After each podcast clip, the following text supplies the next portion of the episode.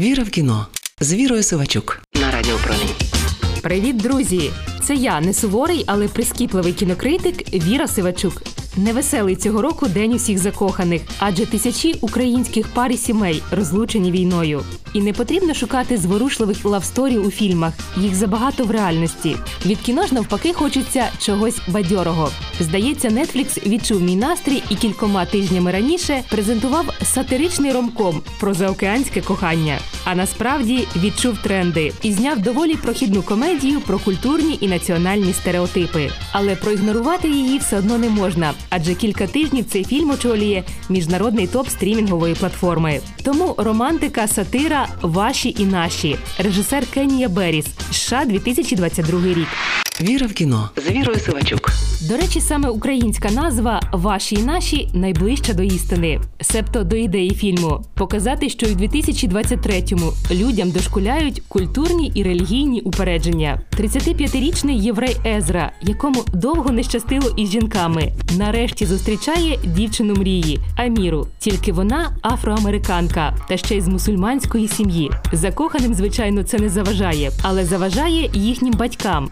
Мати нареченого так хизується своєю прогресивністю, що за першої ж нагоди потрапляє в конфуз. Консервативний батько нареченої не приховує зневаги до білих кавалерів, які ведуть подкасти, купують бюджетні каблучки і весь час ходять в кольорових худі. Але все це квіточки порівняно із підготовкою до весілля.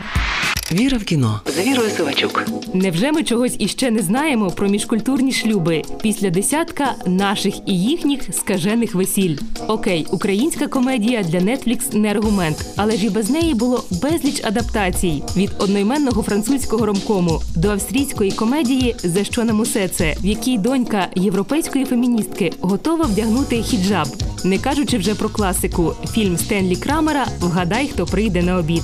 Здається, автори ваших і наших хотіли заскочити вище. Мовляв, це не просто романтична комедія, це актуальна сатира про культурні і релігійні стереотипи, до якої випадково приклеївся заюзаний сюжет про заручене і весілля.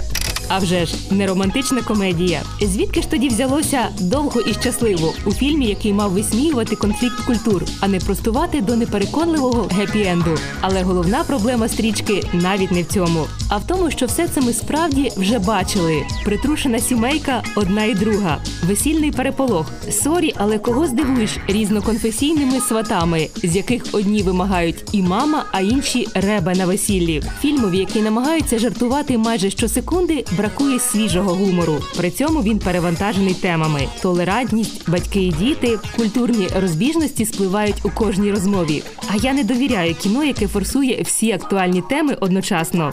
З іншого боку, у стрічці ваші і наші чимало крінжевих жартів. До того ж, у виконанні Джони Гіла та Еді Мерфі. Хто більше страждав? Темношкірі від рабства чи євреїв Голокост? Абсурд діалогів і ситуацій подекуди зашкалює. Здається, з комедії Кенії Беріса, котра навряд чи скаже нове слово в кіно. Міг би вийти непоганий стендап про те, як безглуздо ділити світ на ваших і наших. Це була я не суворий, але прискіпливий кінокритик Віра Сивачук.